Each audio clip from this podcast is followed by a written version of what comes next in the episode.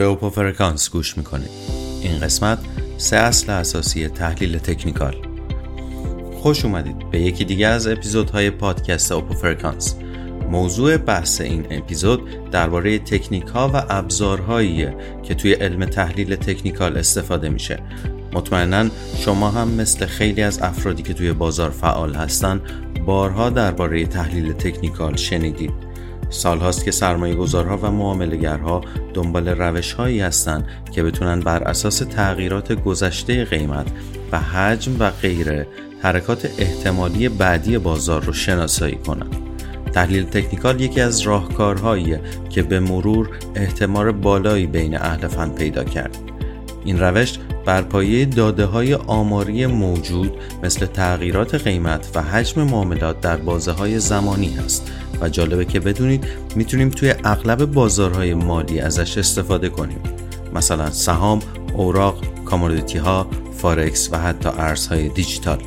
خب حالا خیلی ها در ابتدا این سوال رو می‌پرسن که با تحلیل فاندامنتال چه فرقی داره.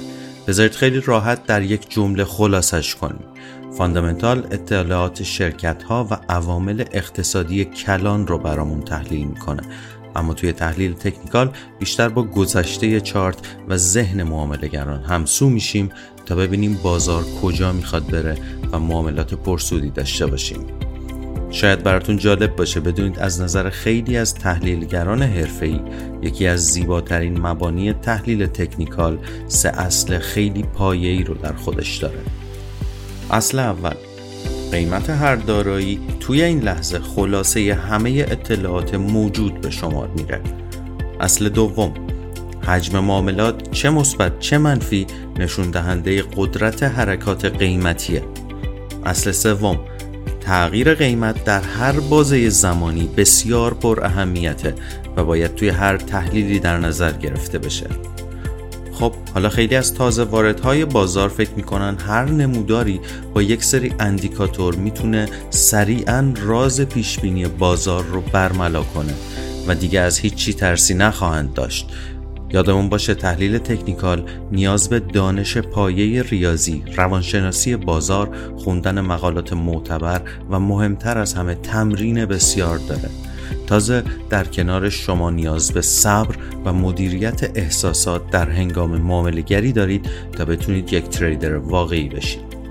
نکته طلایی درباره استفاده از ابزارهایی مثل اندیکاتورها اینه که در کنارشون تحلیل فاندامنتال و همینطور روانشناسی بازار معنا پیدا می‌کنه.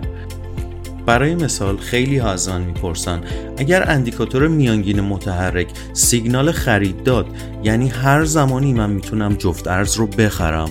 قطعا نه. ممکنه در بازه زمانی که یک میانگین متحرک برای ما محاسبه میشه اتفاقهایی توی اقتصاد افتاده باشه که کاملا سیگنال خرید اون میانگین رو نقض می‌کنه. اینجاست که ترکیب درست تکنیکال و فاندامنتال هنر یک معامله‌گر موفق رو به رخ می‌کشه. از اینکه ما رو در اوپو فرکانس شنیدید ممنونیم.